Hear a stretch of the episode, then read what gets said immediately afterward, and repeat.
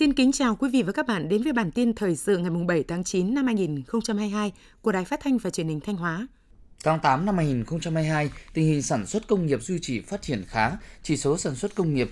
tăng 0,03% so với tháng trước và tăng 10,58% so với cùng kỳ. Đa số sản phẩm công nghiệp chủ yếu của tỉnh có sản lượng tăng so với cùng kỳ, 20 trên 25 sản phẩm, trong đó một số sản phẩm tăng mạnh so với cùng kỳ do thị trường tiêu thụ ổn định và các nhà máy bước vào đợt cao điểm sản xuất cho các đơn hàng cuối năm như quần áo may sẵn 47,7 triệu sản phẩm, tăng 35,7%, giày thể thao 16,7 triệu đôi,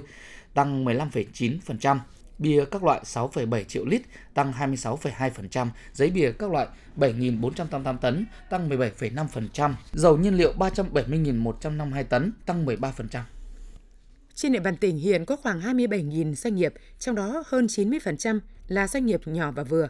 Với mục tiêu hỗ trợ các doanh nghiệp phục hồi, phát triển sản xuất kinh doanh, tỉnh Thanh Hóa sẽ thực hiện hỗ trợ ít nhất 14 doanh nghiệp về công nghệ. Đối tượng hỗ trợ là các doanh nghiệp nhỏ và vừa đã đăng ký thành lập và đang hoạt động sản xuất kinh doanh trên địa bàn tỉnh theo quy định của luật doanh nghiệp có nhu cầu hỗ trợ.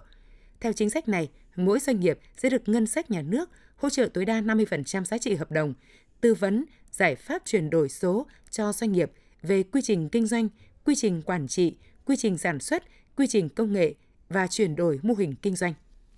Toàn tỉnh hiện có 36 nghề, 118 làng nghề công nghiệp, tiểu thủ công nghiệp và hơn 100 làng nghề, làng nghề truyền thống đã được Chủ tịch Ủy ban nhân dân tỉnh quyết định công nhận đạt các tiêu chí theo quy định. Trong đó có một số làng nghề truyền thống đang hoạt động ổn định và có khả năng phát triển trong tương lai, cần duy trì bảo tồn như các làng trồng hoa cây cảnh xã Hợp Lý, huyện Triệu Sơn và xã Quảng Chính, huyện Quảng Sương,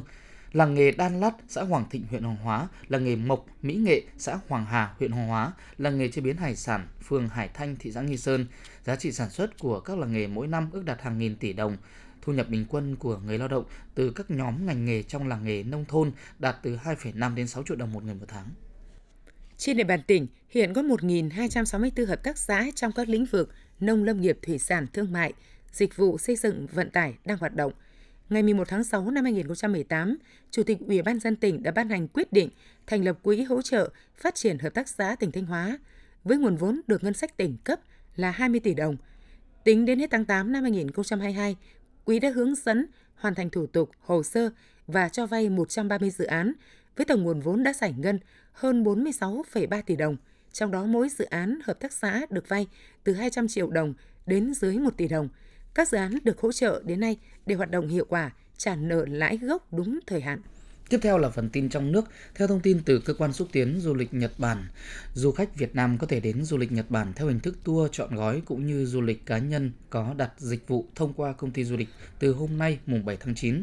Ông Kenji Oshida, trưởng đại diện Into tại Việt Nam, khẳng định Việt Nam luôn là thị trường trọng điểm với ngành du lịch Nhật Bản. Du khách Việt có nhu cầu du lịch Nhật rất lớn. Bên cạnh đó, lượng người Việt nhập cảnh Nhật Bản sau đại dịch cũng ở mức cao. Báo cáo Bộ Công Thương cho thấy, sản xuất công nghiệp trong tháng 8 tiếp tục có xu hướng phục hồi nhanh, ước tăng 2,9% so với tháng trước và tăng 15,6%. Tính chung 8 tháng năm 2022, chỉ số sản xuất toàn ngành công nghiệp ước tăng 9,4% so với cùng kỳ năm trước. Về sản xuất công nghiệp ở các địa phương, trong 8 tháng năm 2022, chỉ số sản xuất công nghiệp tăng tại 61 địa phương và chỉ giảm ở hai địa phương. Một số địa phương có chỉ số IIP đạt mức tăng khá cao, do ngành công nghiệp chế biến chế tạo, ngành sản xuất và phân phối điện tăng cao. Cục Phát triển Doanh nghiệp Bộ Kế hoạch và Đầu tư cho biết, các doanh nghiệp phụ trợ trong nước, các doanh nghiệp nhỏ và vừa mới chỉ tham gia được 20% vào các chuỗi liên kết. Hiện các doanh nghiệp FDI cũng có mong muốn được mua hàng từ các doanh nghiệp trong nước, tuy nhiên các tiêu chuẩn, quy chuẩn kỹ thuật của doanh nghiệp trong nước vẫn chưa đạt chuẩn. Theo đó, tỷ lệ nội địa hóa của ngành chế tạo ô tô chỉ đạt khoảng 5 đến 20%, ngành điện tử là 5 đến 10%, ngành da giày và dệt may khoảng 30%, công nghệ cao chỉ 1 đến 2%, dẫn đến việc các doanh nghiệp công nghiệp của Việt Nam phải nhập khẩu hàng chục tỷ đô la Mỹ linh phụ kiện hàng năm về Việt Nam lắp ráp, chế tạo, sản xuất để xuất khẩu. Tính đến 17 giờ 30 ngày 5 tháng 9, Bảo hiểm xã hội 63 tỉnh, thành phố, cơ quan bảo hiểm xã hội các cấp đã chi hỗ trợ cho gần 359.000 người lao động với số tiền 1.018 tỷ đồng. Như vậy, sau 25 ngày quyết liệt triển khai nghị quyết số 24-2022, Bảo hiểm xã hội Việt Nam đã thực hiện chi trả gói hỗ trợ đạt khoảng 98% tổng số hồ sơ phải thực hiện tính đến thời điểm này. Hiện đã có bảo hiểm xã hội 28 tỉnh, thành phố hoàn thành việc chi trả gói hỗ trợ. Theo chỉ đạo của chính phủ, nắn dòng vốn hướng vào các lĩnh vực ưu tiên phục vụ cho quá trình phục hồi kinh tế xã hội, việc tiếp cận nguồn vốn vay với lãi suất thấp là một trong những giải pháp quan trọng giúp doanh nghiệp ổn định chi phí sản xuất và không làm tăng giá bán sản phẩm. Số liệu từ Ngân hàng Nhà nước chi nhánh Thành phố Hồ Chí Minh cho thấy, từ đầu năm đến nay, chương trình cho vay bình ổn đạt 700 tỷ đồng cho 33 doanh nghiệp sản xuất kinh doanh, phân phối hàng hóa thiết yếu. Chương trình tập trung vào các lĩnh vực lương thực, thực phẩm, y tế, giáo dục và các mặt hàng thiết yếu khác. Chiều ngày 6 tháng 9, tại phiên họp báo chính phủ thường kỳ, Thứ trưởng Bộ Công Thương Đỗ Thắng Hải cho biết, ngày 31 tháng 8, Tránh Thanh tra Bộ Công Thương đã ban hành 18 quyết định xử phạt vi phạm liên quan đến kinh doanh xăng dầu, tổng số tiền phạt hơn 13 tỷ đồng. Bên cạnh hình thức phạt hành chính, có thêm 5 quyết định xử phạt áp dụng hình phạt bổ sung là tước quyền sử dụng giấy phép kinh doanh, xuất nhập khẩu xăng dầu trong thời hạn một tháng, với 5 thương nhân đầu mối bao gồm Công ty cổ phần thương mại dầu khí Đồng Tháp, Công ty cổ phần xuất nhập khẩu xăng dầu Tín Nghĩa, Công ty trách nhiệm hữu hạn một thành viên dầu khí Thành phố Hồ Chí Minh, Sài Gòn Petro, Công ty trách nhiệm hữu hạn xăng dầu Hùng Hậu, Công ty cổ phần dầu khí Đông Phương.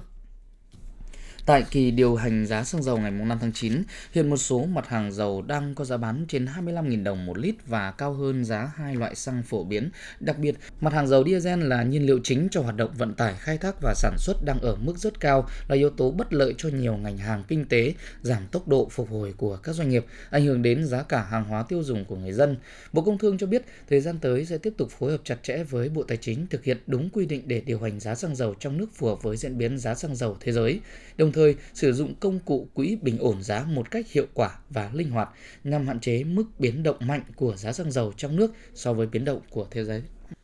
Thứ trưởng Bộ Y tế Trần Văn Tuấn vừa ký công văn gửi Sở Y tế các tỉnh, thành phố, y tế các bộ ngành, các bệnh viện khẩn trương giả soát, cập nhật phương án kế hoạch chuẩn bị đầy đủ nhân lực, thuốc, trang thiết bị, vật tư y tế, sẵn sàng cho mọi tình huống dịch bệnh có thể xảy ra, bảo đảm người dân tiếp cận dịch vụ y tế nhanh nhất, sớm nhất – đặc biệt phối hợp với bộ phận điều phối oxy y tế của tỉnh, thành phố tổ chức triển khai kế hoạch để bảo đảm cung ứng oxy y tế cho công tác điều trị người bệnh COVID-19 và các bệnh khác trên địa bàn, trong đó cần chuẩn bị sẵn sàng hạ tầng kỹ thuật tại các cơ sở điều trị, lập phương án cung ứng oxy y tế trên địa bàn. Tính đến ngày 5 tháng 9 năm 2022, Việt Nam đã triển khai tiêm chủng được hơn 257 triệu liều vaccine phòng COVID-19, trong đó tỷ lệ tiêm mũi 1 cho trẻ em từ 5 đến dưới 12 tuổi tính trung bình trên cả nước là 85,4%, đạt yêu cầu của Thủ tướng Chính phủ đề ra. Tổ chức Y tế Thế giới WHO, Quỹ Nhi đồng Liên Hợp Quốc UNICEF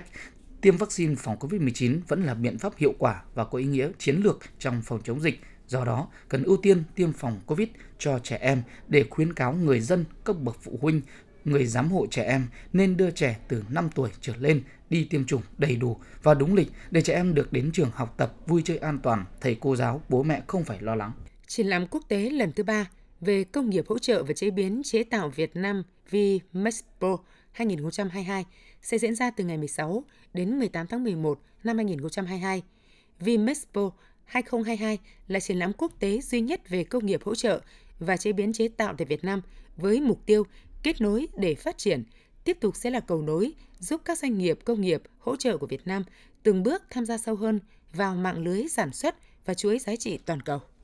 Để hoạch định chiến lược bảo vệ khôi phục loài hổ trên trái đất. Liên bang Nga có sáng kiến về việc mỗi quốc gia ở khu vực có hổ sinh sống sẽ phát hành một bộ tem bưu chính về chủ đề bảo tồn hổ nhân dịp diễn đàn quốc tế và bảo tồn hổ được tổ chức lần thứ hai tại Liên bang Nga vào tháng 9 năm 2022. Theo đó, Bộ Thông tin và Truyền thông phát hành bộ tem hổ giới thiệu về loài hổ Đông Dương 1968 là phân loài hổ được tìm thấy tại Việt Nam, Lào, Campuchia, Myanmar, Thái Lan thuộc danh mục các loài cực kỳ nguy cấp. Theo Trung tâm Dự báo Khí tượng Thủy văn Quốc gia, chiều tối và đêm mùng 6 tháng 9, khu vực từ Đà Nẵng, Bình Thuận, Tây Nguyên và Nam Bộ có mưa rào và rông, cục bộ có mưa to với lượng mưa 20 đến 40 mm, có nơi trên 70 mm. Ngày và đêm mùng 7 tháng 9 có mưa vừa, mưa to, có nơi mưa rất to với lượng mưa phổ biến 40 đến 80 mm, có nơi trên 100 mm. Cảnh báo mưa lớn ở khu vực Bắc Bộ và Bắc Trung Bộ có khả năng kéo dài đến ngày 12 tháng 9, trong mưa rông có khả năng xảy ra lốc, xét và gió giật mạnh. Thông tin vừa rồi cũng đã kết thúc bản tin thời sự của Đài Phát thanh và Truyền Thanh Hóa. Thực hiện chương trình biên tập viên Thúy Lượng, Ngọc Yến, các phát thanh viên Minh Thu Thiện Tân, kỹ thuật viên Thanh Thủy, tổ chức sản xuất Nguyễn Thanh Phương, chịu trách nhiệm nội dung Nguyễn Huy Long. Xin kính chào và hẹn gặp lại quý vị và các bạn trong các bản tin tiếp theo.